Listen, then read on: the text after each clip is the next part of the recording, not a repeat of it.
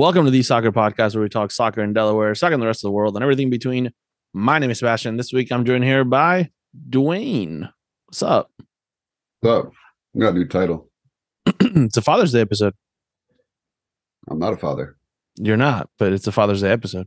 I'm not. I'm not the father. Are- are you that. I'm going not to- a father, and I'm not So the we father. we will give everybody a little sneak peek. We haven't recorded our interview that's supposed to be happening in a little bit. Uh, are you going to run the interview? Well, I mean, I can, I guess. so much for being prepared. Um. So uh so wait, you have a new title. What's your new title? All time winningest head coach. You're the winningest head coach of uh, the Diamonds. yeah, want to know Want to know? All right. All Yeah, I mean, yeah, myself. that's, that's better than that's better than the other head coach. That's what I'm saying. And I retired right after. I mean, you're technically listed as the associate head coach. You've been always been the associate head coach of the Diamonds. but I've never been the head guy. No, you haven't because you haven't done all the paperwork and stuff like that. I have to do all that. That's why you can. That's why I retired. That's what I'm saying. Like you, you trying to get all the paperwork and stuff like that. Nah, I'm you good. that login, and then you, you and I I. probably didn't even turn in all the right paperwork. so we're gonna get we're gonna get technically a forfeit if we if we don't.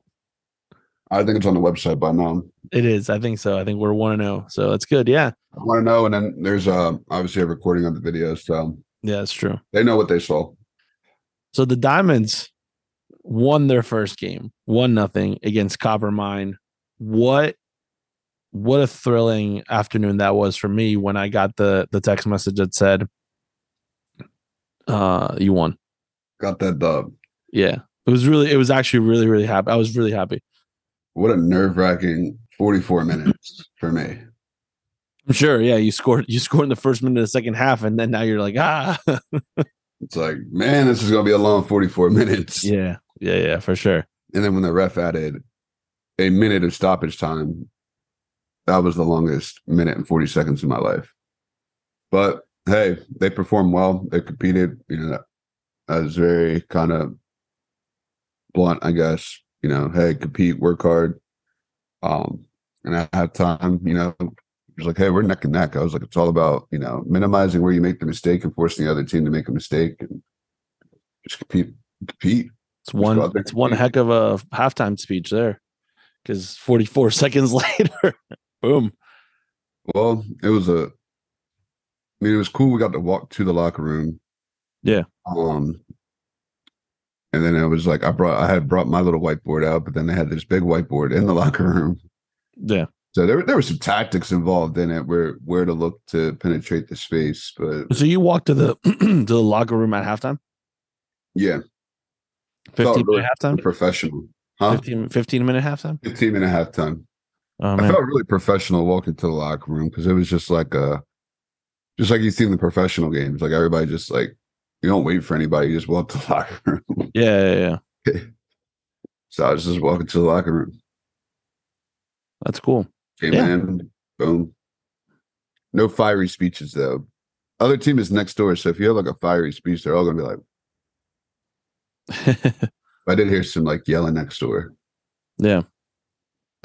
Um that's good. I'm I'm super happy. Um obviously congratulations to Alexa Pacheco for scoring the first goal of the season. with the shoe two sizes too big. That's right. And it's like a fairy tale story, man. We are Against just her old club.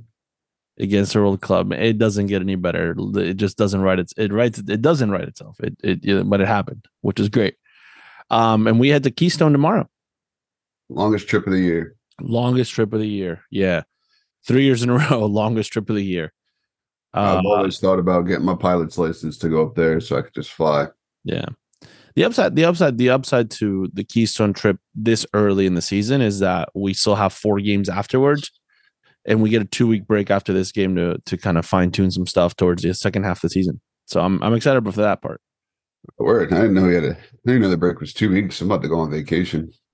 no, man, we gotta we gotta continue it. We gotta keep going. Gotta keep it rolling. I mean, we can keep Um, it rolling, but I'm gonna go on vacation. So while you're while you were with the Diamonds, I was at the ODP. So I had ODP this weekend. How was that? Were you in Jersey or were you in Pennsylvania? I was in Pennsylvania. I was with the younger with the younger teams. Um, and by younger, I mean U12 and U13 girls. Um, so super super happy with the progress. The the 2011 girls, uh, including two 2012 girls. Um, uh, we went three now. Um, played played really well. Um, happy with with the results and happy with the way they played and they adjusted and they they got better throughout the weekend. Um, the last game was one of those weird games though because we went up three nothing within five minutes of the game. Um, Don't you hate that? Well, the tough part was like later, like then the game settled in, and the second half, we we got we conceded two goals really early on, and it was kind of a tough like, oh man, like we're, we're this game going to get tied, and it's gonna be one of those games. But luckily, we were able to score two more goals and and the game five to three. But um, but overall, I you know was um, or sorry, five to two. But overall, um, really really fun atmosphere, really exciting um to see the players perform um, in behalf of their state. 2010 girls uh, got a draw and two losses, but ultimately scored scored some nice goals. Got better throughout the the games. You know, at those age groups, it's it's really just a matter of relationships. It's a matter of how quickly can you can you bond. Um, it's a little bit tougher than when you're playing nine v nine. Um, so um, so it's not it's not the ability to score goals; it's the ability to not concede goals at that age because it is you're talking about four different you're talking about four defenders and a goalkeeper that have never played with each other. So that defensive structure that you sometimes need a little bit of that team chemistry for it's a lot harder to find at that point. Um so so you end up with these like you know bigger score lines than they, than they really are.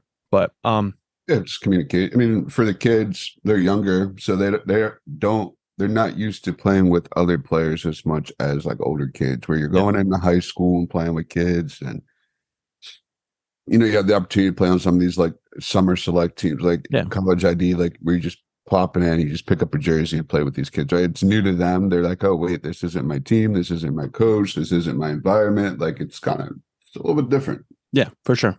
Um but yeah but overall overall um it was good stuff. Um all right well we we uh, we have an interview today. Uh, we're interviewing um, Mike and Fields, um, and we're talking, talking about being a dad and being a soccer dad, and or being a coach and a dad, and what that looks like, and all these other things. So, uh, we'll uh, we'll dive into that. And Sebastian.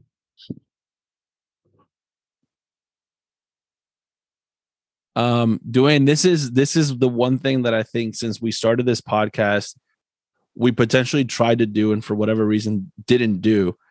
Um, so over my soccer coaching career, um, I've gotten to meet a lot of people. One one person, um, I think potentially is the defining the person that defines my my drive to be a soccer coach to a certain extent or wanting to be a, a soccer coach or uh wanting to be a soccer professional or call it whatever whatever you want um, and that person happens to know another person that over the last three months I've gotten to spend basically every day with and uh and extremely enjoyed it.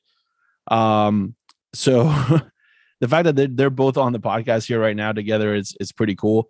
Uh you've gotten the chance to do and you've gotten the chance to to to meet one of them and speak to the other one at length uh multiple times in the podcast and um so Fields and Mike are on the podcast together. What's Yo, who's up? the best coach? I mean, let me start off. Who's the best coach on the podcast right now? Fields Brown. no way. oh man. hey, sounds like it's you and you and uh, Sebastian getting the team to the state tournament and winning championships and all those things. So Fields, do you, do you remember a a camp that we did at Concord Fire in the middle of the rain? One I of the best remember one of the best coaching displays I, have I've ever seen. It was it was amazing, Fields.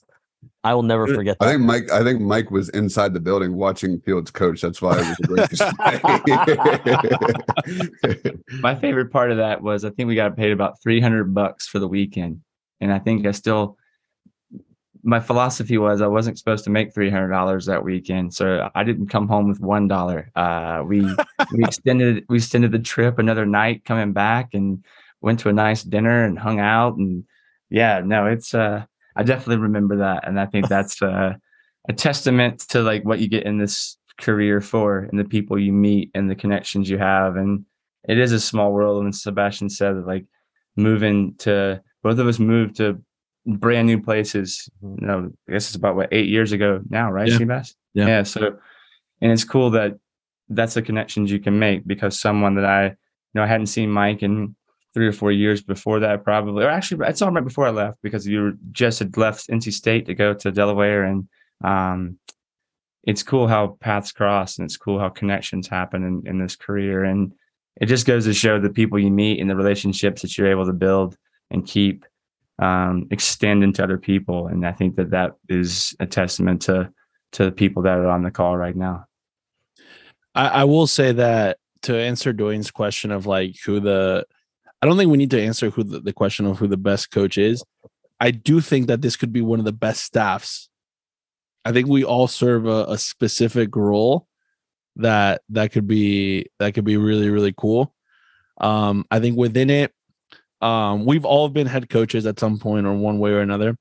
Uh, but I do think we could all I think we can all be pretty pretty self-aware of where our role should be. Um, I will I will gladly take a assistant coach slash direct slash director of operations job within the. I knew that that was coming. within the staff. Goalkeepers. No, no, no. My, I think Mike Mike's got me beat on the goalkeepers. Uh, Mike Mike's got me beat on the goalkeepers. Um, and I think it's just that at that point it becomes, um, I think I think Mike is uh, really good on the tactical aspect of it and potentially the defending aspect of it.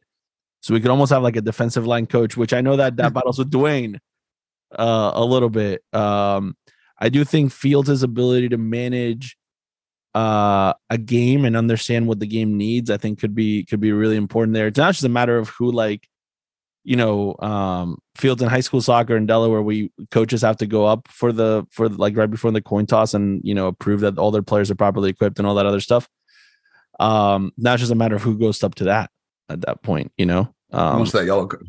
Who wants that yellow who, card? for yeah, who gets the yellow card? It's a player, but it's a player that doesn't have shin guards on the field. Who gets the I- yellow? I was going to ask who's going to take who's going to fall on the sword and be the person that gets sent off. Um, so Yeah, I mean, at this point, I think it's just a matter of. Here's the thing: I think all four of us have the ability to be really, really good assistant coaches. so I think I know the answer to the question. The question of who the head head coach should be is Kelly. well, Keep, keep I'll us pass, all in I'll line, pass that right? along to her. Uh, I think I think it is true. Like I mean, you you do enough coaching and get around things, but it's about people too. Like I mean, I think uh, if you had a group of us four, I think everyone is used to knowing what they do well and bring a certain skill. But I think also too when no one cares or everyone everyone cares about what they're doing and not really caring about who's in charge. I think that's the part Yeah. that's really unique. And I think mm-hmm. having experience and doing assistant coaches is the best thing or being in a role that you're not in charge is so good to see especially if you're appreciate and can learn from the person that is in charge so we've all had those years so So then we're definitely putting Kelly in charge, right? Yeah kelly's in charge we'll put brittany as like team manager or something Team No. manager. There you go. Perfect. she'll have everything ready for us Yeah. including including, including the staff yeah, yeah, yeah, yeah. Um, all right, let's talk about um let's talk about being a dad. Um and and Mike, you're you're a little bit more experienced than Fields and I in that in that regard, just from a from a year's perspective. Uh your boys are, are older than than um than our two kids and my two kids and Fields' two kids. Um but what what what did that experience bring on to you and how did that change potentially the way you you approach coaching when you became a dad Oh God, it, changed everything. Um, I'm a completely different person and a completely different coach now than I was before having kids. I think that there's just the natural, at least for me, there was a natural, almost like selfishness that went into what I was doing prior to having kids. Of of the game was everything to me, and um, I wanted to be the best for me. Um, and I wanted to prove things to myself. Um, and and it was, and I think it was healthy, right? Like it was, it was a motivation that was healthy, but it was definitely, it was me centric, right? Um, and then I had kids and and everything changed. Um, and you start to realize that, you know, one of the reasons why I want to be good at my job is because I wanted my boys to be proud of their dad. Um, I wanted them to understand what goes into being good at something. Like I wanted them to see that their dad worked really hard and that that's what goes into being successful at anything that you do. Um, I wanted to give them a good life, right? Um, which I think kind of predicated my move to to Delaware was to get them closer to their grandparents.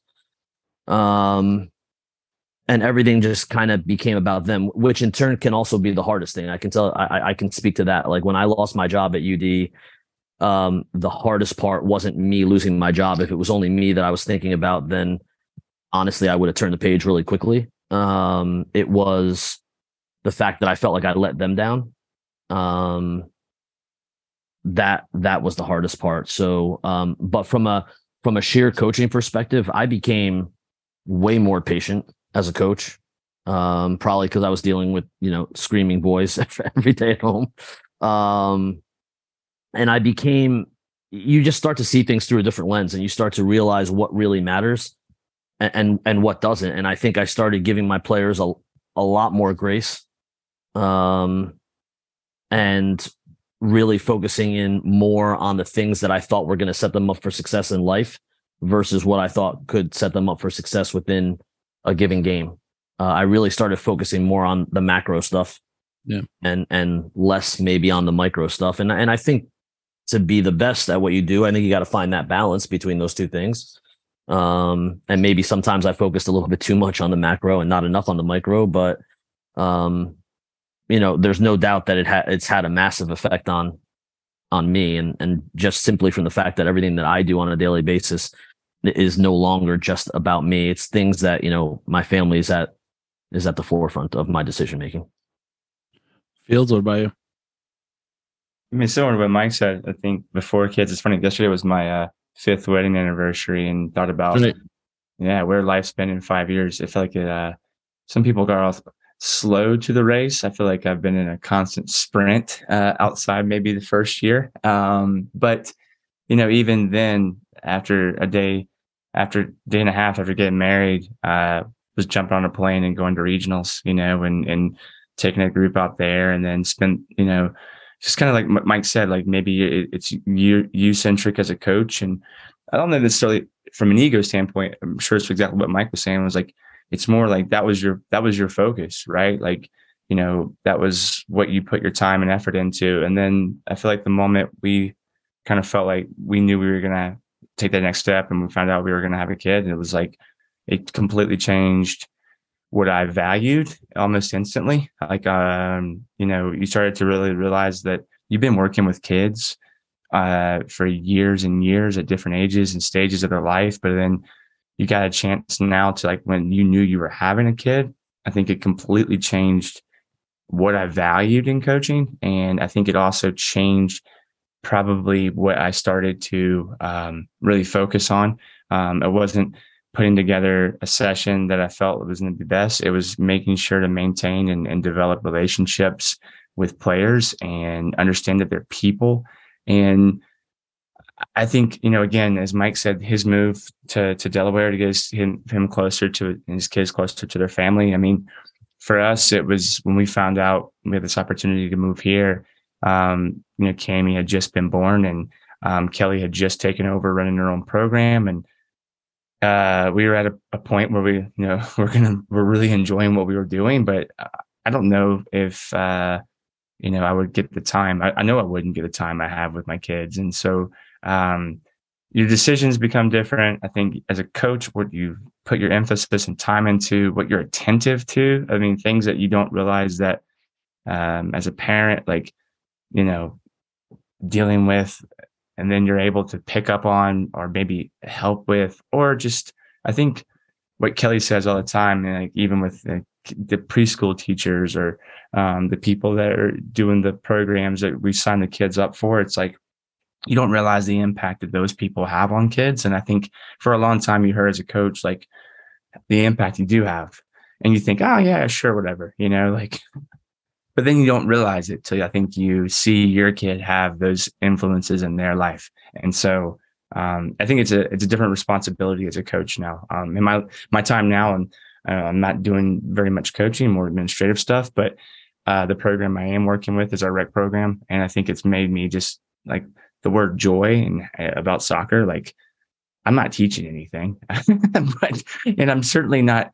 I don't know if I'm providing a ton of uh, experience in the areas I've got experience in, but what I am there for and what I really am happy about is the opportunity to be around kids and to be a positive light and a positive, you know, force uh, in in the community and to be a, helping each individual that you can. Yeah, I think I, I'm gonna I'm gonna push back on the idea that that you're not that you're not necessarily coaching. I think I think regardless of the role that you're in, whether you're directly impacting the you know if you're directly the person putting the cones on the on the field to to you know to simplify it to a certain extent or you're not i think i think you fields in general um i i don't think you need to be on a soccer field to be able to impact people around you um i i think i think you have the ability to make connections and um and connect with people and, pass on your knowledge again whether you're uh, um whether you're physically coaching or not right? Um you know i think if you can influence somebody else to potentially make a a decision that that is for the betterment of the kids then i think you're still that influence is still passed on. So i think i think you need to give yourself a little more credit from that standpoint um because i think you're still doing that. I think you know the upside the upside of me getting to know you in comparison to to mike where I, when i met mike mike already had kids and stuff like that. So i never really got to see the the pre-kids mike to a certain extent. You did. Uh, but I did get to see pre pre kids fields and, and post kids fields, and um, I will say that that it, it's one of those things where you look at it, you it's it's it's really cool to meet somebody to say, um, you know, you're ready, for, like you're you're looking forward to the moment when you become a parent, right? You're you're just looking forward for that moment, and I and I know that that was my experience with you specifically. Um, and and I think in not everybody wants kids, and that's perfectly fine, and that's you know that's acceptable. And those are conversations I've had with with certain friends of mine that like said, I don't want kids, and I was like, yeah, good, that's good, good self awareness. you don't. It's better to it's better to to not want them and and express that than not want them and have them. um, you know, so you're you're doing a good job from that standpoint, but but Fields is the is I think is a person that that I was just looking forward to the point where when him and Kelly um, you know, got, you know, we're we're lucky enough to have kids and they have two fantastic kids. And um, and I think with Mike, my my experience with you is and what I learned from you is the passion that you have for wanting to be around your kids all the time and and wanting to be a parent but also be like your kids like biggest supporter in any sort of way right like you talk about them playing football and things like that and and that's a that's a joy that's that's that's really fun to have. Um, so I wanna I wanna kick it off with Fields, and then we'll go with with uh with Mike on this. What is it like uh as your kids start getting older now, Fields, and they start experiencing activities or doing different things? What is that like for you, especially more for Aiden since Cammy's a little bit younger? But for Aiden, if he does start getting into activities or sports or things like that, what is that going to be like, or what is that already like for you? we just signed him up for this program. It's like once a week for 45 minutes with a good friend of ours that runs, you know, before five year old kind of kids programs in the summer. And she's a local uh, uh, PE teacher at the elementary school, and she's great. And uh, watching has been really good. Um, and I think it's good. It's cool. I think Kelly Kelly probably has a little more difficulty in maybe holding back a little bit with that. And I feel like for me, I've, I've really have, it's not subconscious. It's certainly conscious that I have to make decisions of what I say, but like, um, it, it makes me, I'm happy to watch and, and support him in what he does. And honestly, like, um, the soccer stuff, it could be where he wants to go. He's going to obviously play, given mom and dad are around it. And we're in a small town and everybody pretty much plays here until a certain age. But, um, he's also interested in some other sports, which I think is also great. Um, I know Mike, I see Mike's kids playing football and other things. And it's like, man, that's, uh, to me, I think that would be great because my dad didn't know much about soccer at all. And even though he is, is quick to tell you whatever he thinks about the game of soccer now after being around it for some time. Um, but being a kid that grew up as a, you know, a basketball tennis dad to a soccer kid, um, you know, it kind of makes me excited if he did choose something else. But I think there's a couple things we've done. Actually, I decided to do it and Kelly supported it. it was like when we walked to the field, he's got to carry his own stuff. So like he carries his water bottle, he carries his ball. Um, and then we make him go up and tell each coach when he's done, you know, give him a high five or knuckles or whatever and say thanks. And so I think there's certain things like that's my part of trying to be a dad at a of a young kid getting into sports is like trying to teach a little bit of those kind of things that um, shows the value and appreciation. And he does the same thing at school and stuff, which is great. But um, it's it's something that I think I'll have a I, w- I want to be there to to watch him. And I think you know what was the John O'Sullivan thing we talked about? Like I really enjoyed watching you play today, or whatever yeah. the comment he kind of makes, right? Like, and I, it feels really good to say that, you know, and to and to be there in that way. Um, he was also the kid in the exercise, you know, supposed to be knocking the cones over with the ball, and he decided he would start kicking the cones. So um, he's got a little bit of uh, he's got a little bit of rebellion in him.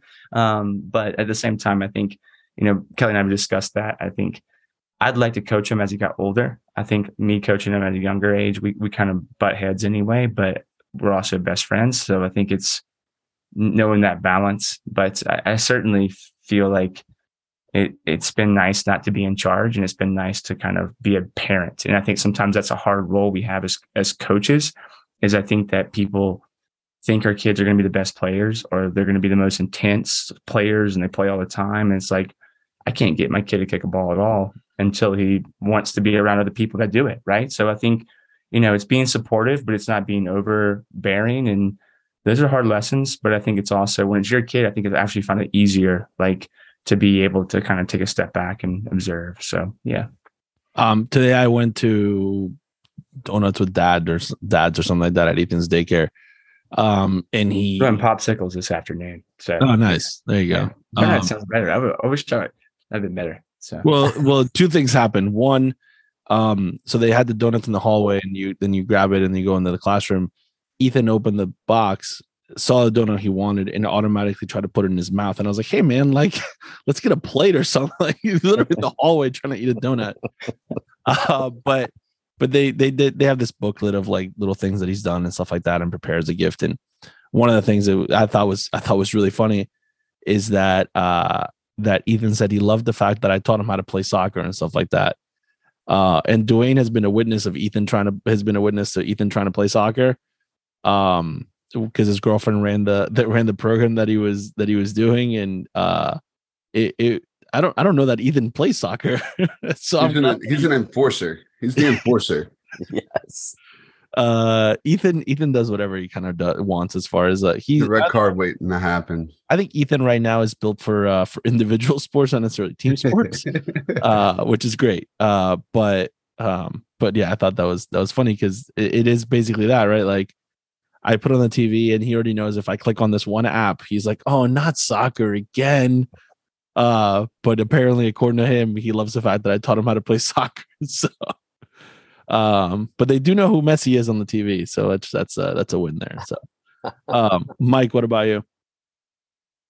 Yeah, I mean, I think one of the things that I've loved the most over the last few years has been watching Cooper and Easton play football, which is something that they that they really like to do. Um, and people would ask me all the time, you know, are they are they going to play soccer? And my answer is always the same. Like, I, I, don't care what they play. You know, I don't care if they play chess or, um, you know, Foursquare professionally, or maybe they'll be like on ESPN eight the Ocho playing, um, you know, cornhole. I, I don't.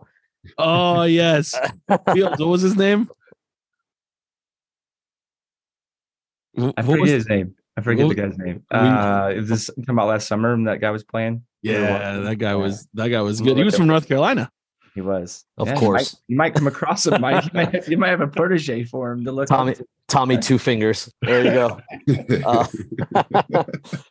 uh, um, yeah, I mean, I, I I've just really enjoyed watching them be in their own element, and I think it's funny, like when when you're in your house or when you're in your backyard with your kids and you're around them that's an environment that as a parent you've created um, whether consciously or subconsciously right? Like just how the kids act in your household. Um, but it, it's been really fun for me seeing them in an environment that i don't dictate. Um, you know like being able to see them out playing in this football league that they play in uh, which has been amazing. Um, and seeing how they react around other kids, how they react under somebody else's direction. Um, you know, that for me has been has been the best part about it. And I think honestly, I, you know, it's funny. I remember I think it was Cooper's first year playing football with this league. And this league is a very, they do an amazing job of number one, making the game fun for the kids, which I think is great. But number two, it's very character driven. Um, like they are very upfront and honest with the parents immediately at the very first practice of if we hear anything negative come out of your mouth, we're going to kick you out. And and so they don't deal with with any of the any of that um, BS, I guess you could say, um, which I've loved about the league. But one of the coaches came up to me and said, "Man, Mike, you're like really quiet on the sidelines, and I thought you were going to be a little bit more intense." And I said, "Why?" And he goes, "Because you're a college coach." And I said, "No, I'm going to be probably the best parent you've ever had because I am a college coach. Um, and I think I've had that that advantage of being able to see some of the things that you know as a club coach or a college coach that I didn't like that parents did, uh, and just knowing like I don't want to be that parent. Um, and so I think that's been a massive advantage for me to be honest. But um, which then in turn I think has allowed me to enjoy their experience. Like it's it's allowed me to enjoy watching them develop, whether they have succeeded or failed. Like I can, I'll be totally honest with you. There was like, there was a game I remember where right at the end of the game, Cooper throws like a pick six, right? And, um, and the coach comes up to me before the last drive of the game and says, because they're still young kids, right? Like Cooper, I think at the time was like seven years old.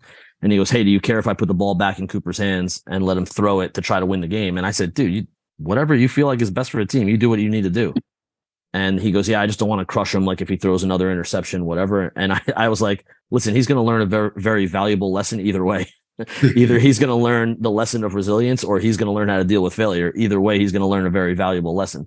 Um, so that part for me has been really has been has been a lot of fun to just take a step back and see how they deal with direction, how they deal with successes, how they deal with failures.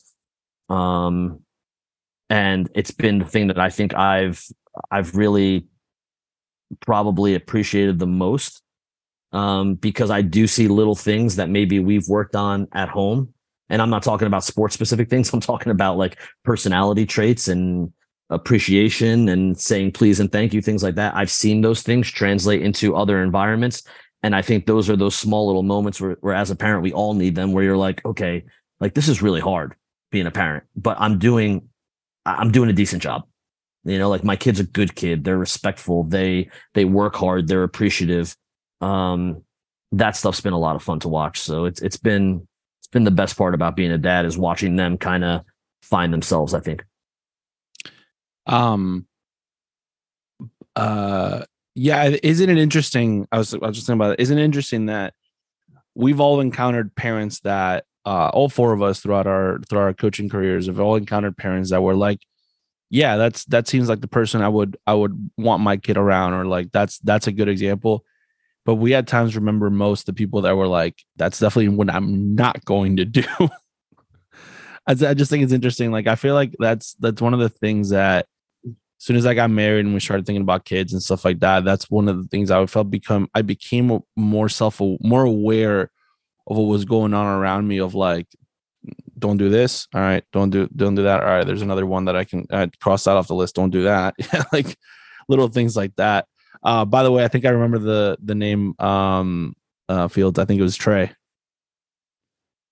and that does sound right. But it could have been Trey Two Fingers, as Mike was saying there. he's, he's definitely from North Carolina. So it was we'll Trey from the wasn't it Trey from the Fay or something like that? Ma- Trey from the Bay. From Fayetteville? Yeah, maybe. From Fayetteville. There you go. That's a that's Wayne stomping grounds right there. There you go, man. Trey from Faye. Holy cow! I can only imagine. He Uh, probably only has two fingers if he's from Fayetteville.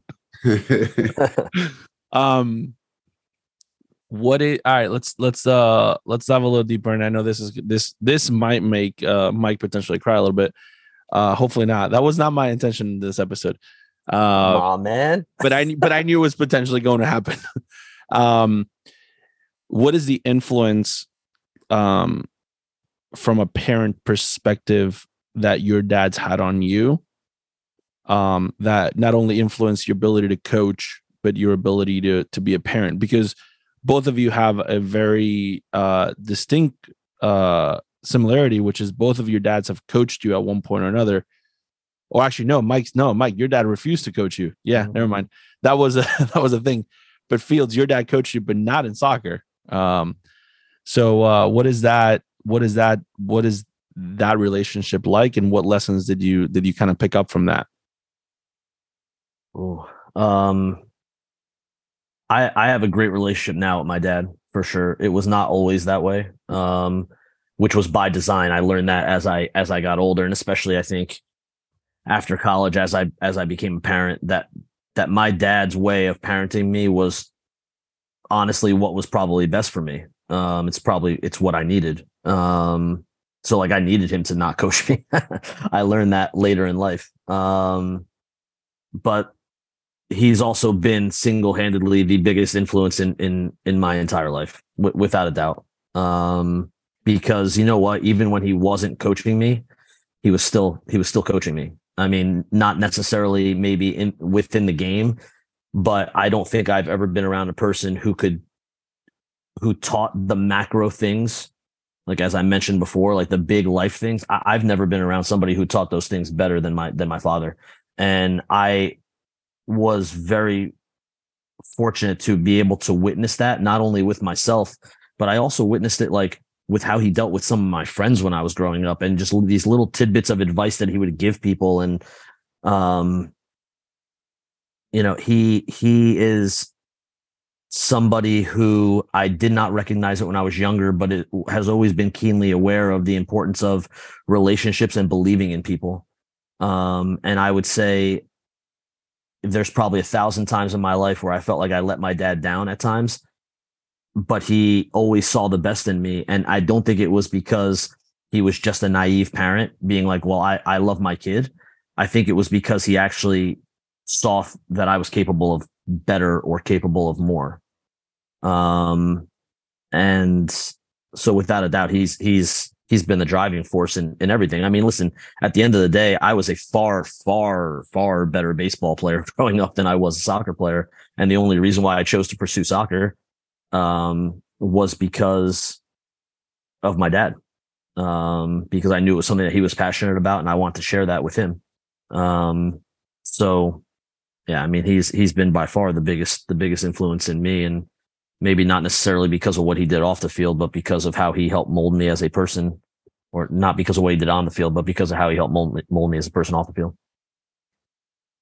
fields what about bill brown Oh man, you- you're gonna get me uh get me thinking about a lot of stories. I don't know if I if I should share. Um, but no, I think that's the first thing I'll preface by saying is that, uh, and I hope that my son's the same way. I think you have to have those ebbs and flows and and developments in your relationship with your father as a son. And I think having a girl and then having uh, having a boy and a girl, I think, has given me a little bit different perspective. Um, their their relationship, I both of them individually is different than mine, but um, I think, as I said earlier, Aiden and I constantly butt heads, and I think it was the same way with my dad. But I think, as Mike said, like single handedly the person outside of Kelly and maybe you, Steve Bass, and depending on times, friends, like person I call first, person I, even though I know I'm going to get the advice I may not want to hear or things I don't want to know about or don't really pertain to what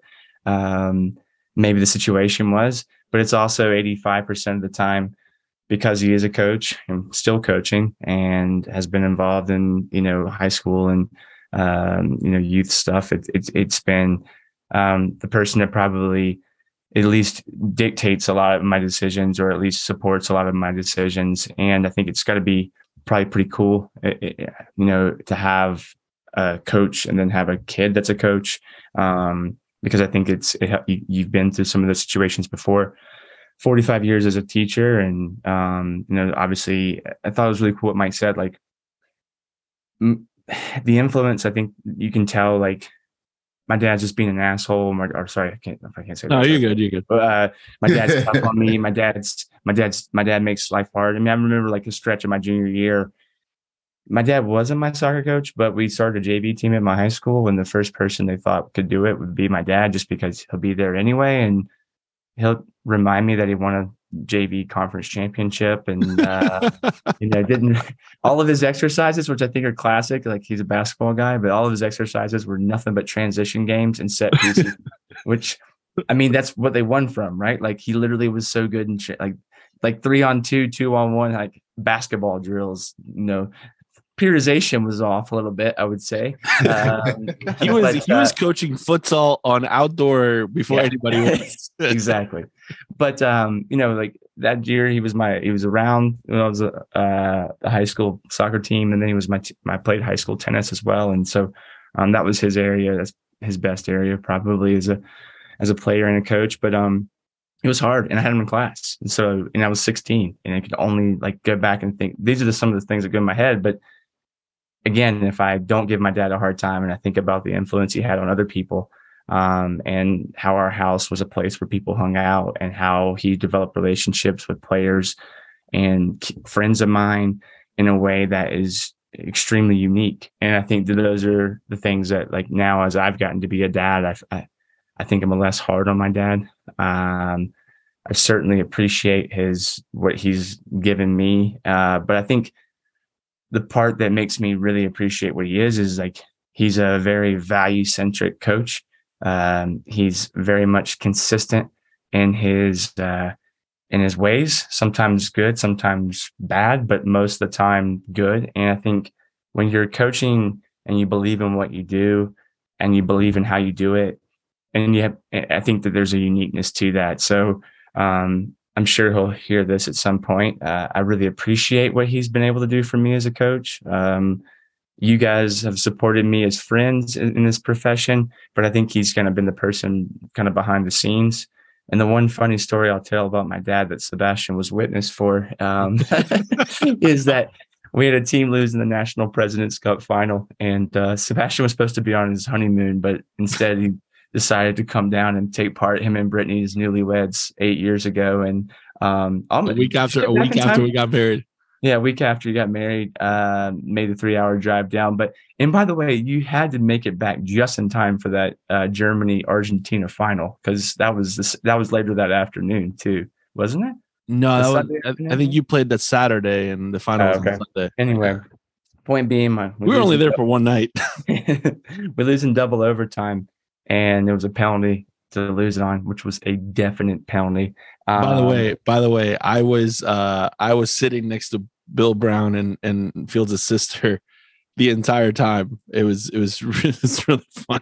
Could imagine. Uh, but Mike, he's and Dwayne, my dad, at the end of the game, referee, you know, calls this penalty like 118th minute, and it was a penalty, and we lose two one to a, a much better side, and my dad standing at the midfield line as like the referees and are walking off, and I see him slowly start to kind of pop up over the crowd, and he's like, he's I see his eyes, he's going after this referee, and I'm like, and I just screamed, I was like, Dad, no, like, it's over, and it was a penalty. There's no question about it. You know, of course, on the sideline, I'm arguing it because you're in the game, yeah. but I knew, I knew good and well it was a penalty, but that's the kind of stuff like my dad and my sister drove down for a week and spent that week with me when we were in that tournament. And uh, it was that's the kind of support i think. And it's like i think he didn't he just did that out of his uh, natural fatherly instincts to protect his kids. But uh, I, I, remember that story in good and bad.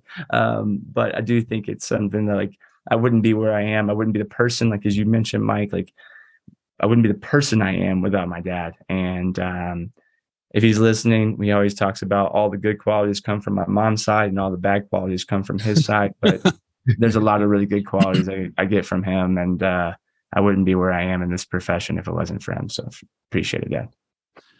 Um, that's that's awesome, and I've I've gotten to meet Bill Brown, and and uh and Bill's uh Bill's a Bill's a really cool person. Uh, and I heard a lot of fun stories during Fields' wedding uh, about Bill Brown because uh, a lot of his uh, high school friends and, and his friends growing up uh, were also coached by Bill. so it was, uh, it was a lot of fun. Um, and for me, I think it's it's really interesting because you've both gotten to be my dad, um, and you know the influence that he has on me, and and now my ability to the, the pleasure or the we've always bonded over soccer. Soccer was always the bond that we that we had um, over the years.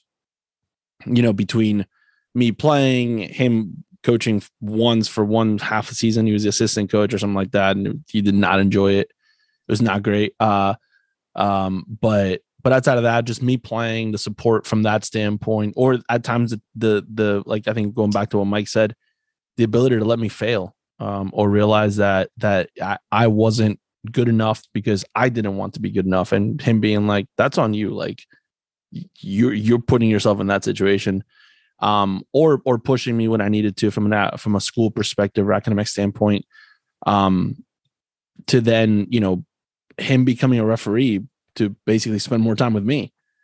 Um, and that was something we did together for a long time. And then him continue to do it by himself when I left Del or Florida or I, when I quit uh, when I quit uh, refereeing, and he continued to do it. And now in Delaware, he continues to do it, even though um, I don't. I'm not a referee anymore. But now the last two years or three years, convincing him to basically come to games with me and do all these things, and now all of a sudden, him talking to me more and more on the sidelines, and I'm I'm just basically going like, "Hey, just just be a coach, right? Like just become a coach with me."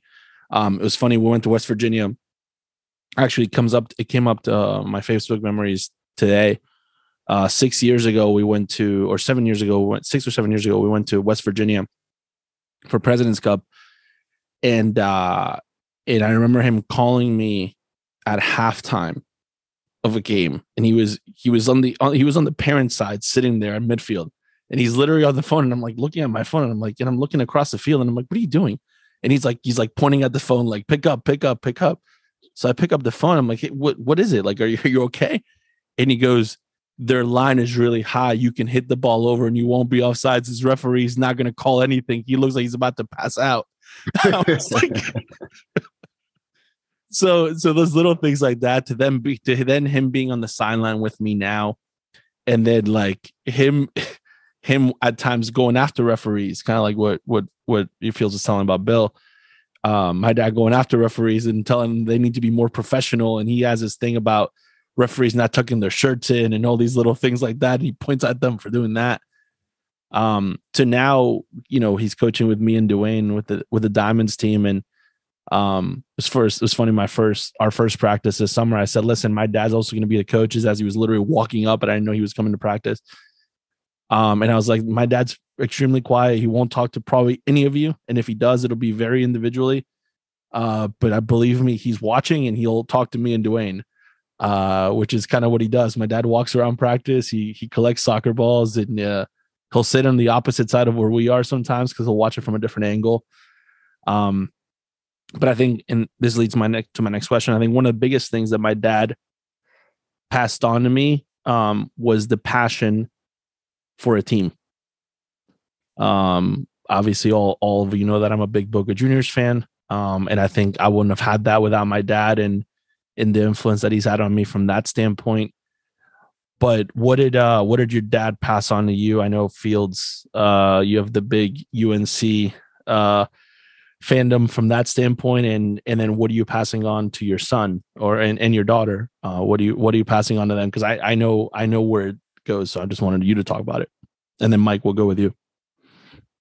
Ah, uh, yeah. I mean, I think um, he passed on to me uh, you know, obviously, unfortunately, being born into a, a, a, family that you didn't ever get. You talk, you hear about people that choose different teams to support than their parents. I don't think I was ever really given a chance. That was it. Um, you couldn't be a fan of that other school.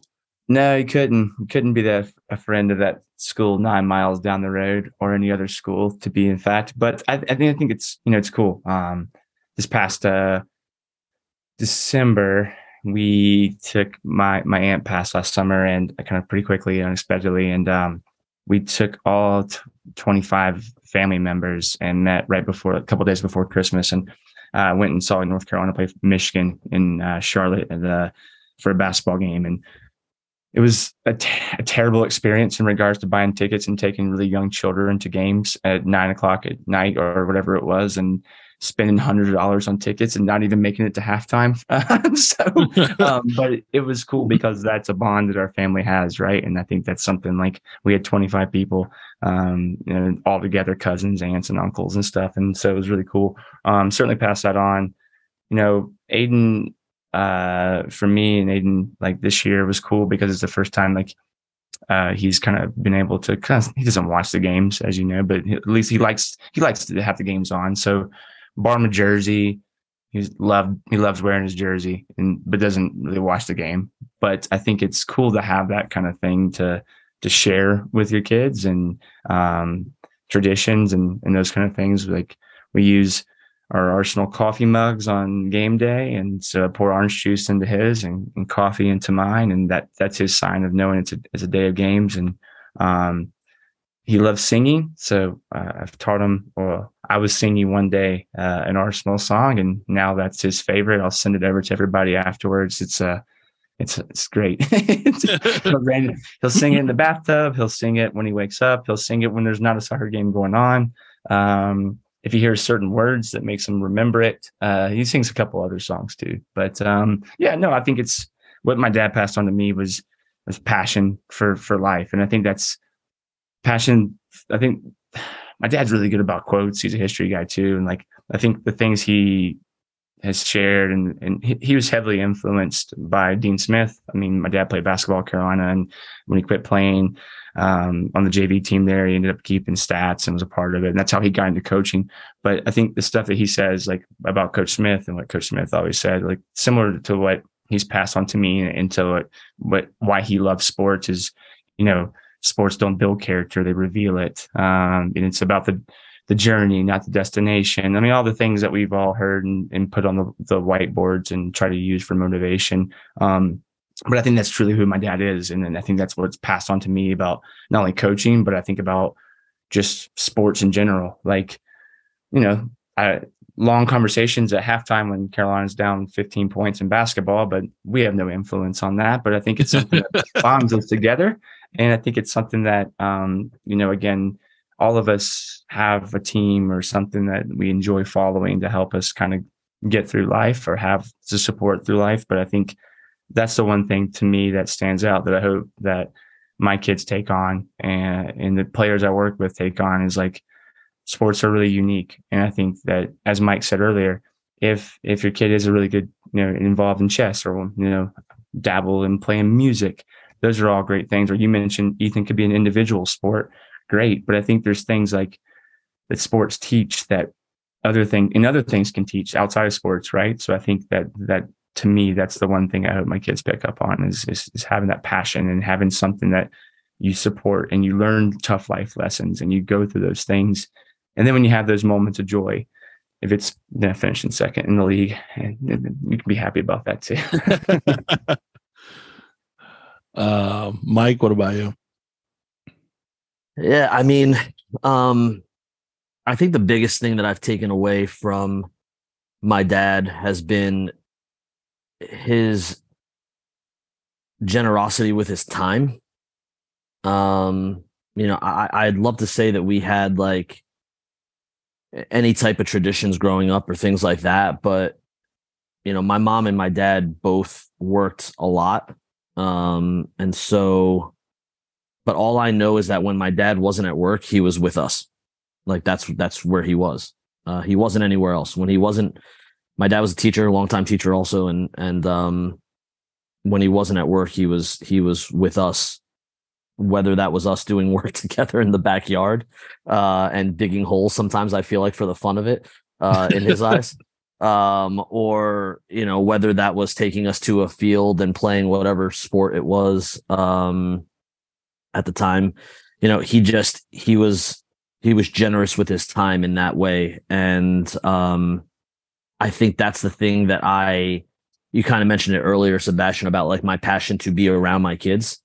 Um, I think that's where it comes from is that like sometimes I, I, don't necessarily always feel like I need to be doing something with my kids.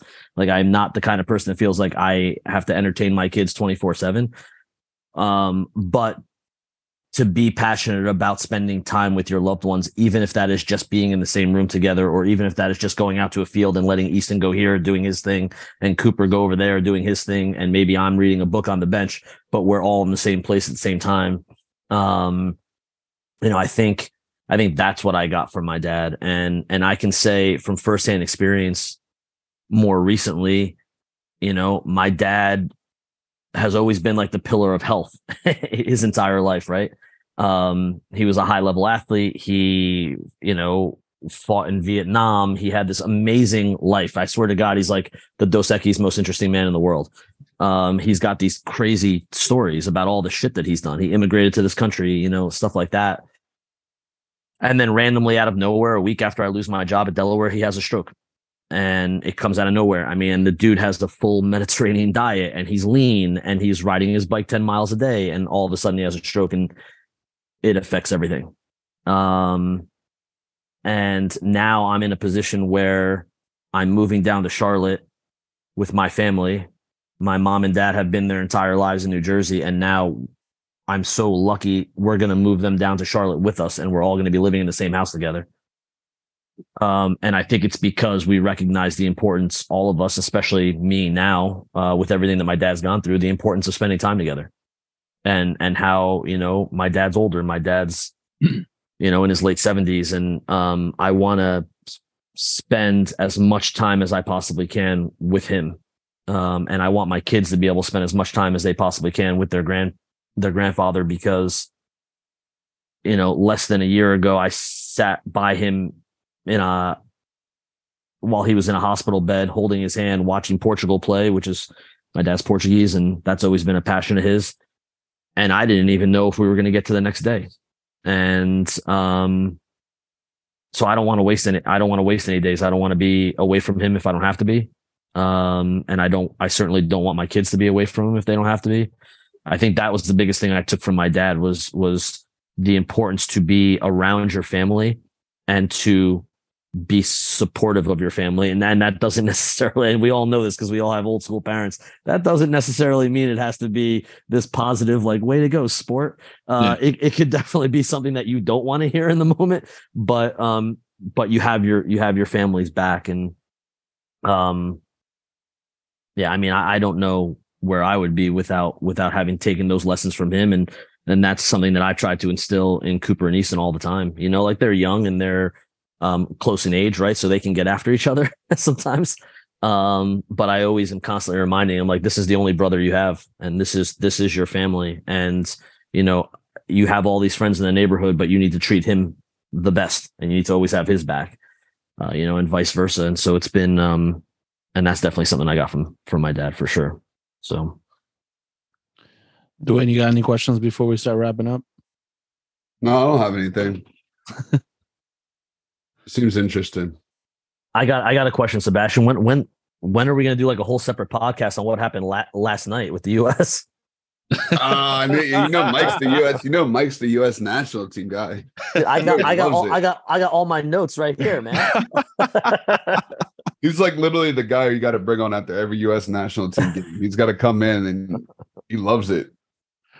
Uh, we can do here. I'll, I'll let's do this. Why don't we do one after the final, and we'll do a whole wrap up on the on the Nations League. How's that? Does that work?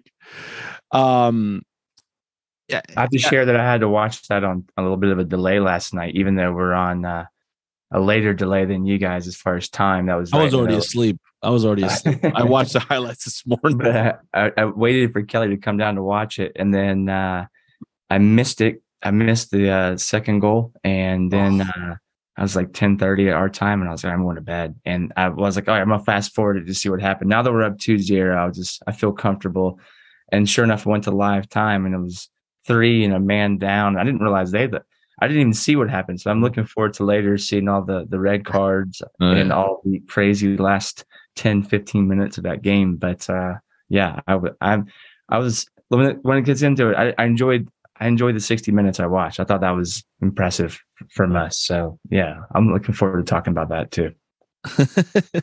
I mean, we can do we can do a quick recap. I mean, so it's three nothing. Um, 90, 99 to finish. ninety nine at the ninety nine at the end. You go into it, and you haven't thought about this is where the coaching course we could throw back on the highest levels is like you've been prepared at your coaching courses. You're down a man or up a man, but never has a game gone to a nine v nine setup that I've ever had to be at a coaching course. where you you've been playing a four three three. Now you had two people sent off, and they've had two people sent off. What is your new formation? blocks of four, two blocks of four. Play four four. Four four. Well, the US was in like a four three one or something. They still had a forward. I think they were like a four three one or something. Mm, yeah. Yeah. I think they went to a 4 3 1 at the end. Yeah. You, gotta, you still, way, you still gotta have those four- lines, you know what I mean? So SC can't just go Yeah, four four is cool, but you still gotta have a defense mid block and yeah. and You, you attacking need to be able to have four lines that you can actually play through and stuff, right? Yeah. You guys still gotta play through that target forward to attack. Ricardo Pepi has to be able to touch the ball somehow. Well, it's good they subbed someone fresh on because I mean, can you imagine that with the still the the old rule with the three substitutions? Like the five substitutions really helped out that situation, but if you only had three, like after you make the like I think they subbed off Miles Robinson before one of the red cards, like you're kind of like in a tough situation on what do you what do you do? And and could you imagine if if on your if on your nine remaining players, one of them was Bradley and the other one was Jozy Altidore? No, you really You're playing with seven. playing with seven and a half. Jozy's Jozy's hamstring is not going to hold on too long, is it? By the So- way, Du- Dwayne and I saw Jozy Altidore when the Philadelphia Union played the New England Revolution. Uh, he may have had the longest warm up of anybody I saw I've ever ever seen, and he, I left before he even came on the field. He also didn't wear the same like warm up outfit as everybody else. He had on full on sweatpants. Well, he's not wearing any warm up outfit now. So he got he got his contract bought out. So he's not, he's, Oh, he's, he's, out. Oh, he did- oh, he's out. Oh, Yeah. There Uh-huh. you go. Well, there you go. And where and by the way, where was that warm up before the 2014 World Cup? That's like that's the warm up he should have been doing then. Sa- says Jurgen Klinsmann somewhere in the ether. um, Bruce Arena said you should have kept me around. Jesus Um, all right. So before before we wrap up, um, thank you obviously to to both of you for coming on today.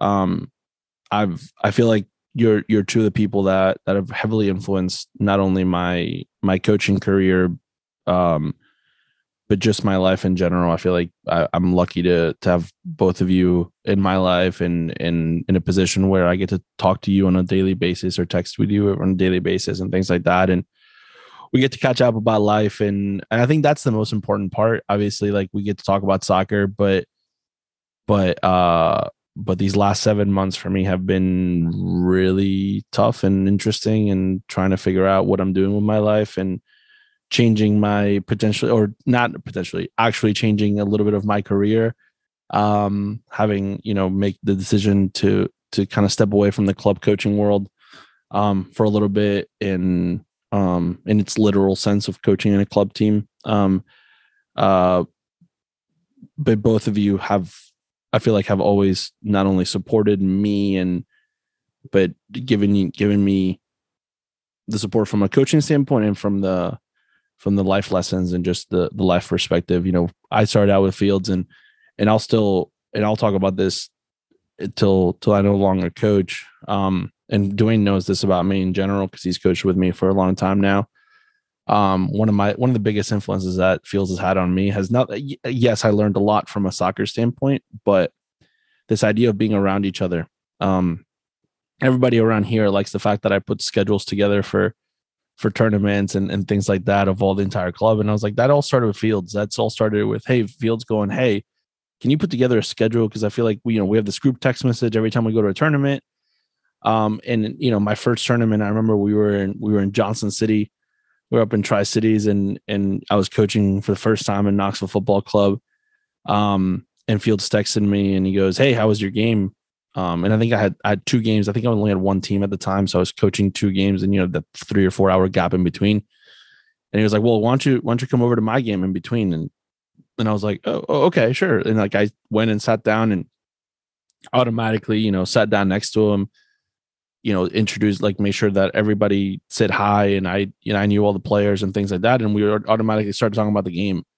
And I think from that point on, it's the that drive of wanting to be around others when they coach, and and can you coach around other people, and can you can you sit in each other's games, and can you go to tournaments together, and and the and all that stuff, and um and with Mike, it, it's been it's been that you know this last three months coaching with with them on the field five days a week, um and getting to talk about our day, kind of the twenty or thirty minutes before practice started, and and catching up on life and um and in general just just talking you know during practice or, or during games um about life and um and you know i've gotten to obviously meet your families and and things like that and that's always been really fun. So i just want to show you i just want to tell you that how much i appreciate that. I um it's been it's been a really really rewarding for me to to have you guys in my life. And um and i'm i hopefully i'm a better person because of it. Um, so. thank thank you, man. Uh, it's been cool to to get on today to talk, but more importantly, it's been fun to be friends and and develop a relationship that's just not coaching started that relationship obviously. Yeah. and i think that's what we find out in is coaching. You know we just like players the players we're coaching we're going through a lot of experiences and, and off field situations. And um, that's what you rely on your teammates for as a player. That's what you rely on colleagues for in this profession because even though you might be leading people, especially certainly now coming here and, and stepping into a new role and, and, and having a, uh, being in charge of something like as much as you are involved in leading leading it's also it gets lonely at the top and i think mm-hmm. you need support and you need outside sources and i think it's been good that having people to, to be there along the way but um in regards to you know just the fact of being friends with you and, and being friends with Mike and and getting to know Dwayne, like it is cool that that the, a, a passion or a career has brought people together. Oh no, I think everybody froze all at the same time. Um, all right, hopefully. Um, but I think yeah, Kelly threw some uh, shade in the Mother's Day episode about your chef skills. Oh my, yeah, that, that, that's why I brought that in there. I'm certainly want to that out there. You know, it's kind of like what what do we say in the in the in the plane that there's piano players and piano movers, right? Yeah. In the kitchen, there's the uh, in our house there's the the A team, which is the prep and cooking, and then there's the B team, which is the cleanup. And I've made myself the captain of the uh, of the B team. Certainly, uh, you can't cook, then at least you can clean, right? So. Um, and if you can't clean I think you just I don't know what happens there. But you um, but no, I, I, I, thanks for having Sebastian, and it's been great to get on here and talk about influences in our life and talk about what it is tough to be to be a parent and to be a dad and to be a coach and to have this as your career. Um, but I do think it's really unique at the same time as we've shared. And um, I had a notebook here, and I was just taking some notes from wisdom from from Mike and, and from you. And I think it's cool just to take away little tidbits each day and, and what makes us stay in this. And um, I'm happy I'm happy to be here and to know you and have you as a, a friend and uh, a colleague. So thank you for having me on today. Appreciate it. Fields, I'm glad that I'm glad that you could take some tidbits of wisdom from me because I think the last wisdom I shared with you was how to joust with a plastic tree in the hallway of a apartment building. So that's that good. Separate, that, was a separate trip, and that was, that was also that was pre kids. That was 15 years ago. Okay, that was a that was a long time ago. yes, it was. Yes, it was. Sebastian, I, I, you know, I know I put a lot of this in in the words that I said at the team banquet last week. Yeah. Um, but yeah, I mean, I'm I'm incredibly thankful for for you and for getting to know you over the last over the last few years and for the opportunity especially that you gave me with this team um, with the Odessa Ducks over over the past 3 months because it's been transformational for for me. And it was exactly without me ever knowing it it was exactly what I needed at exactly the right time. Um, and I will forever be grateful for for that opportunity. Um, so you mean you mean the world to me. Um, and being able to be here and and be a guest on the podcast and you know connect with Dwayne and and reconnect with Fields. And it's it's just been I think our business can be cutthroat at times and we think maybe it's a little bit more important than it actually is right? And so we we we start to compare and we start to compete and uh and I think we forget that this can be an inclusive thing also um and we can share ideas and we can have open conversations and it doesn't mean that one coach has to be has to be better than another or one way of doing it is better than another that there's just a there's a thousand different ways to skin a cat and you and we can all learn from each other. And I think that's been the best part of, of, about about this for me is that I guess the change that I've had in my mentality, especially over the last three months, of I don't need to go into everything that has to do with coaching feeling like I constantly have to compete. Um, I can just go in and I can learn, or I can just go in and I can um, share what I have, but then also take in from others and enjoy myself, and that's okay. Um, not everything has to be a win or a loss. And it took me a long time to realize that, to be honest. So I appreciate that. That's huge. Um, well, I mean, go ahead, go ahead, doing. No, I was just gonna say, man, Mike just killed my dreams. Everything's about winning and losing for me. I guess that's when you have kids, right? Well, That's I was just have- gonna say, I was just gonna say, I was gonna say, I mean, Dwayne, I think now, I mean, it's your turn, right? Like you gotta, basically the message is once you have kids, it's not about winning and losing, right? No, you just think about other people a little bit more. I think that's a that's a little bit of what it is. You got Uh, other you got other humans you got to take care of. Yeah, man, you're you got you got another human life form. You gotta you gotta figure out how to take care of for the first couple of years before they're actually running around on their own. You know, you know what's what's funny, Dwayne, and I, I think this is maybe the best way that I can sum it up for me personally is that, you know, over 20 years of coaching at all different levels, if somebody were to ask me about individual wins and losses, I mean, I, I don't know if I remember a whole heck of a lot of them, to be honest. But I remember the moments that I shared with the people around us, right? Like I think, listen, like in 2016 when we when we beat sorry Fields, but when we beat UNC at UNC, like that was an amazing moment, and that is a game that I'll that I'll never forget. But you know, if you were to ask me something specific that happened in the games, it'd be really hard for me to pin down like these individual moments. But I do remember turning around and like giving Tim a big hug because we had been through a lot of NC State and trying to build that program, and this was a pinnacle moment for us. And I remember what it was like when Tim and I were hugging each other, and we were like, "Man, we we finally have we finally got to this place."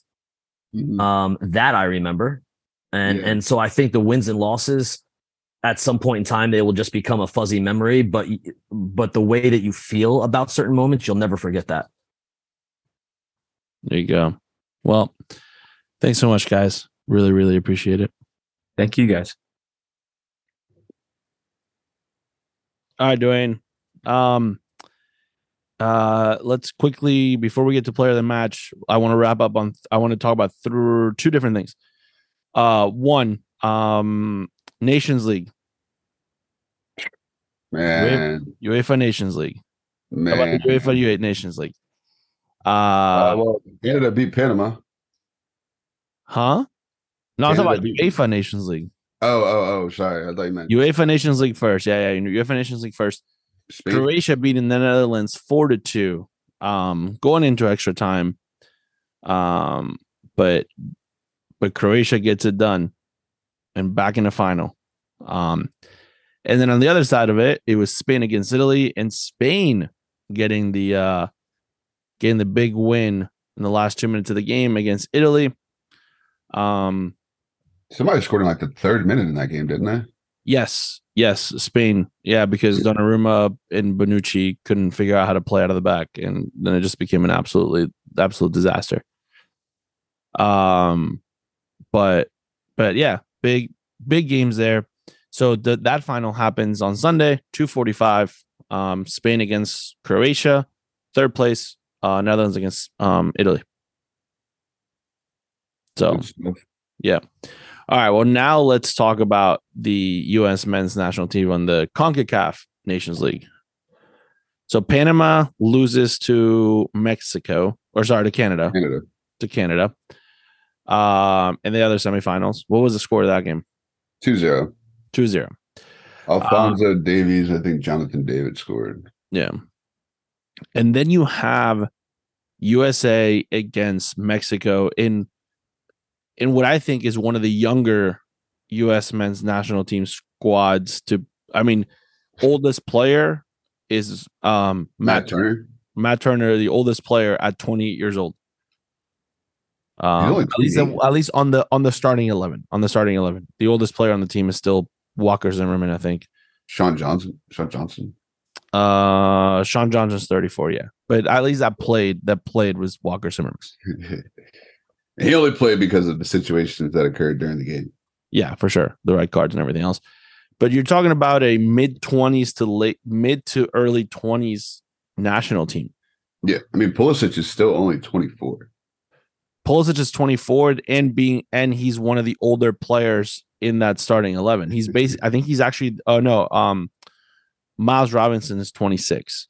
Okay. Uh, Chris But from an Richards experience standpoint, Yeah, Chris Richards 23, uh, Jedi Robinson 25, uh, Yunus Musah still 20 years old, yeah, he just turned 20 during the World Cup, remember? Weston McKennie's 24, uh, Tim Weah's 23, um, Gio Reyna still 20 years old, um, and then you got Balogun, Balogun um, Fer, Furlan, right?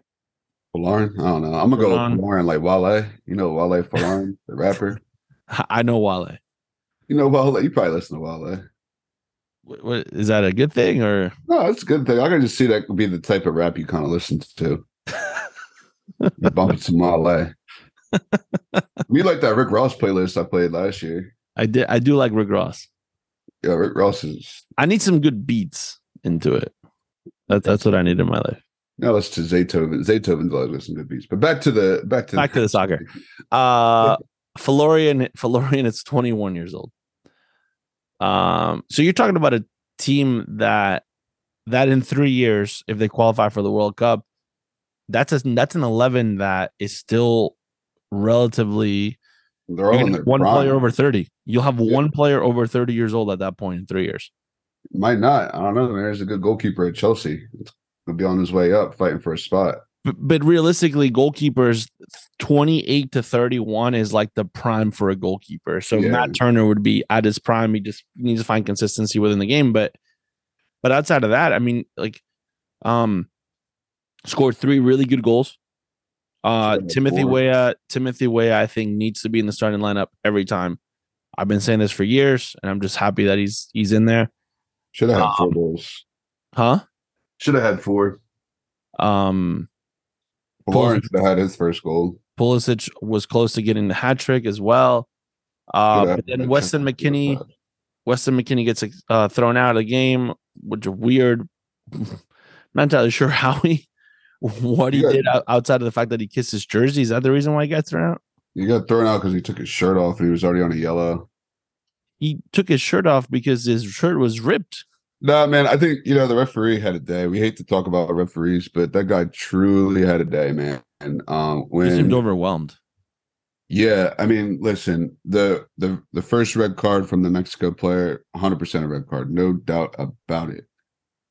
But like, I think there were some things leading up to that where it was a getting chippier, chippier, chippier, and then that kind of was the over, like that kind of put it over the edge. Yeah.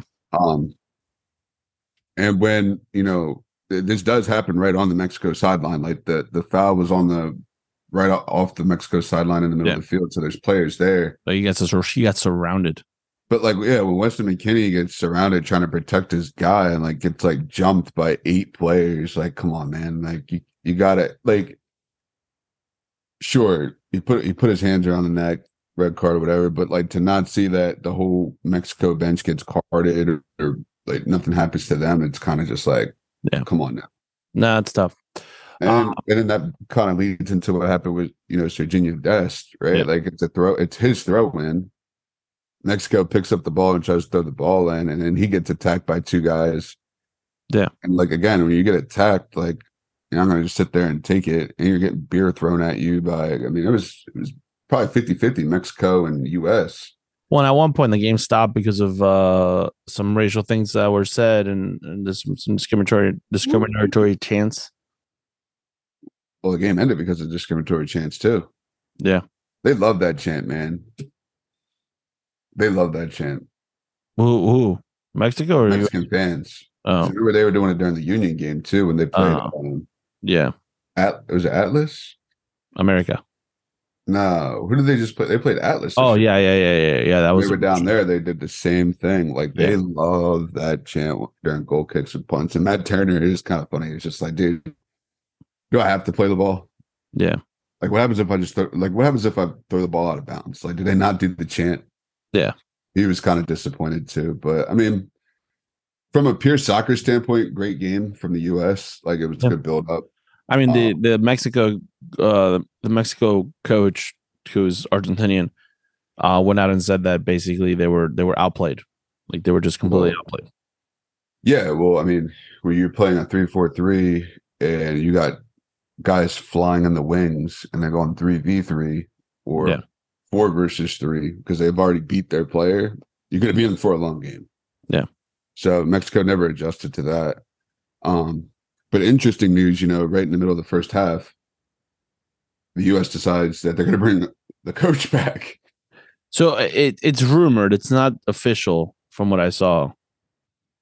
I mean, I, I'm pretty sure all they got to do is he's got to fly in and sign a piece of paper. What happens to BJ? Does he does BJ just become the assistant coach at that point? BJ probably stays on staff. Yeah.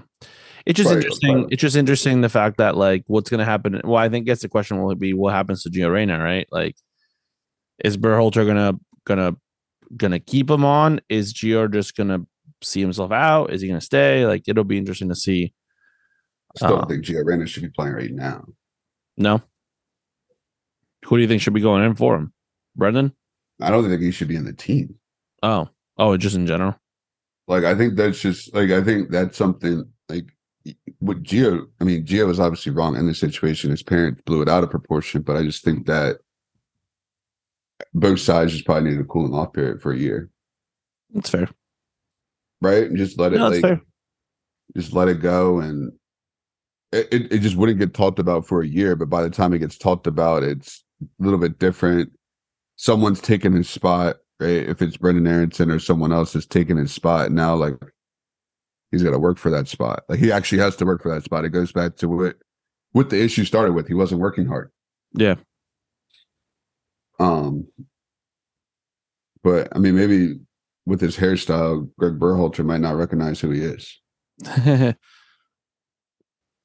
Can't miss him but he's like hey who is that? Um, yeah, I mean his hair is really, really bright.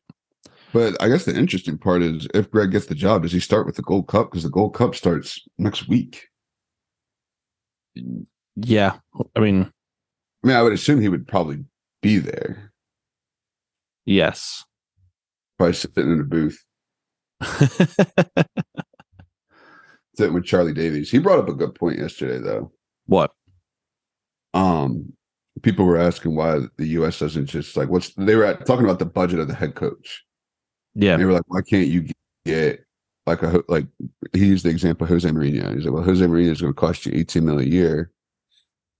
And with the whole US soccer equality fight, then you'd have to like you're really going to end up spending like 40 million a year on coaches because you have to boost the women's coach salary.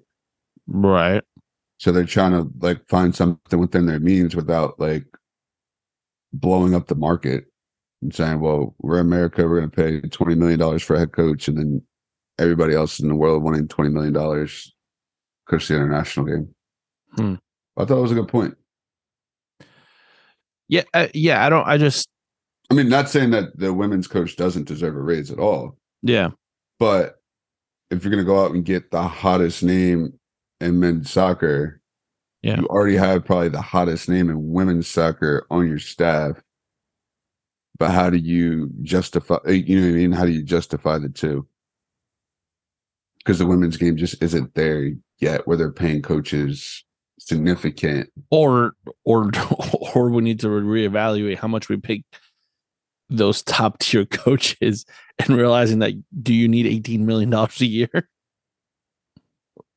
You don't get 18 million dollars worth or what you think is 18 million dollars worth. But there you go right? But like i mean the, the what is it worth right? It's worth what someone's willing to pay if you Yeah. say we're going to pay nine it's a matter of do you think you want to play i think we need to go back to the mentality of do you want to coach the national team instead of like can we can you please coach the the us national team right right Can you help us win the world cup or do you Huh? want us win can you please help us win the world cup or do you want to win us Right. Do you think you can win the World Cup or can you please help us get there? Right. Like, I think it's a matter of how you frame it. And I think the salary part, listen, eh, whoever you're going to bring in, um, realistically, whoever you're going to bring in to coach the U.S. men's national team isn't going to be somebody, the salary is going to be enough.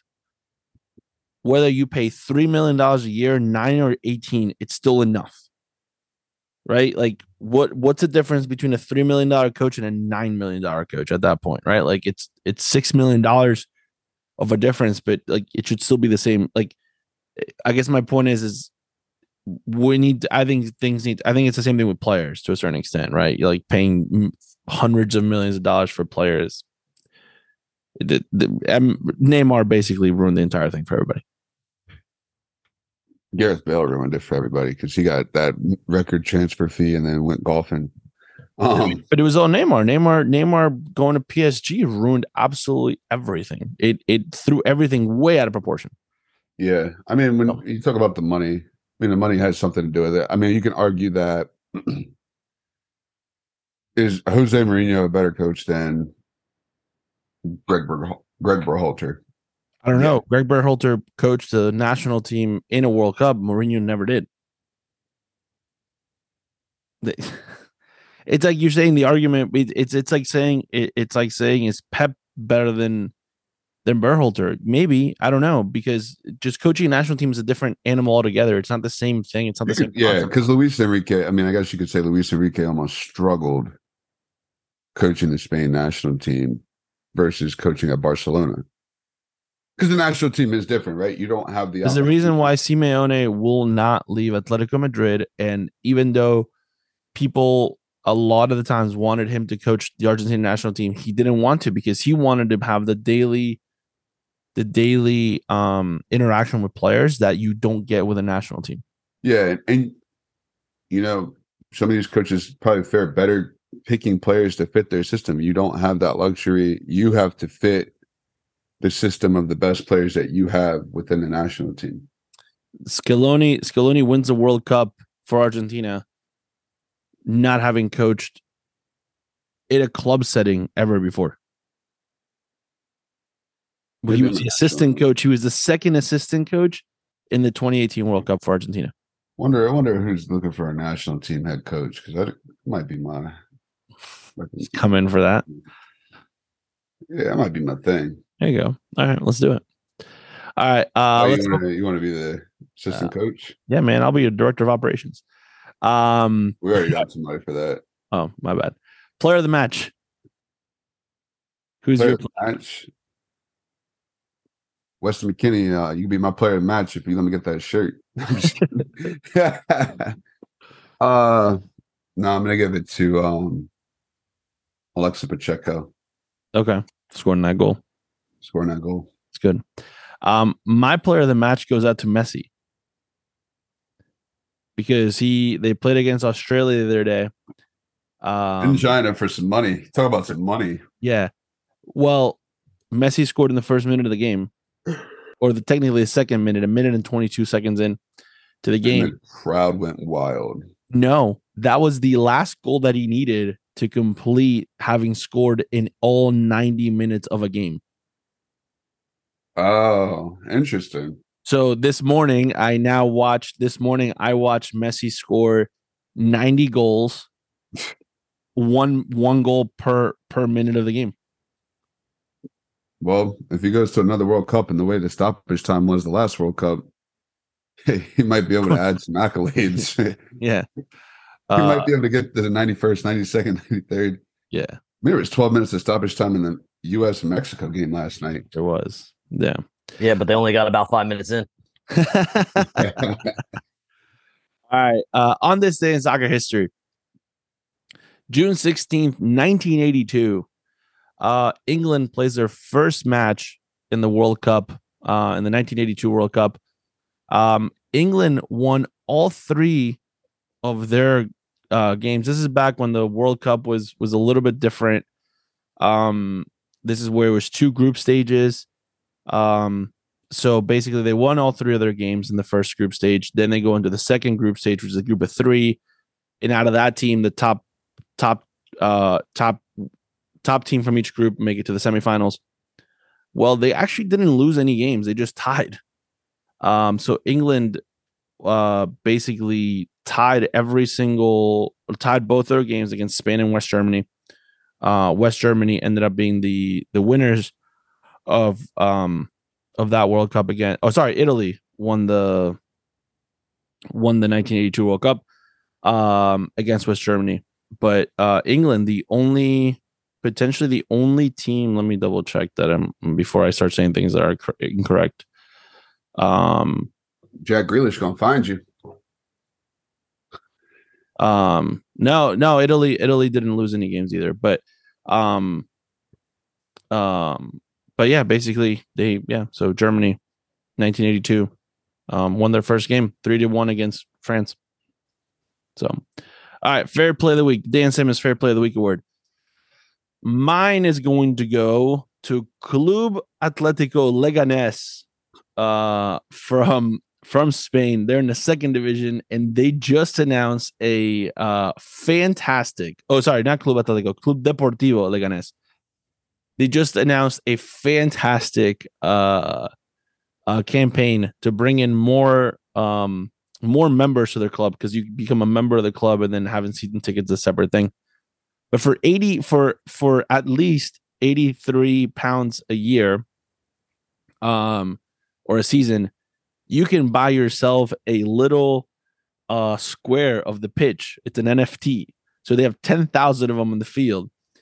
And then if you're uh depending on what happens in the game if someone scores a goal from your little spot on the field if someone gets a yellow card from your little spot on the field someone gets an assist someone gets the first meg of the game from your little spot on the field if the referee ends the game from your spot on the field you can win prizes uh it's a really really cool thing uh i think Dwayne and i are trying to figure out a way to we can uh we can pull some money together and get in on the nft game at leganes I uh, gotta score more goals. yeah, I mean they, they came in 14th. Uh, They can't so- be finishing a negative goal differential. Yeah, so um, I think listen, man, if if we do this, I think we we become Leganes fans, um, and we root for them. We need a we need a second division uh Spain team. We might be the only fans. We might be the only fans in America. All right, who's your favorite play of the week? Uh, mine's just going to go out to the uh, workers cleaning up I ninety five in Pennsylvania. Yeah. Um, huge corridor, huge impact with that bridge collapsing. Um, from a soccer perspective, travel perspective, goods perspective. So they're working around the clock cleaning that up. So shout out to those guys because um, for Not easy soccer people, by the time soccer season starts, we're going to need that bridge. Yeah, for sure. All right, well, uh, thanks for joining us this week, and remember, always receive the ball on your front foot.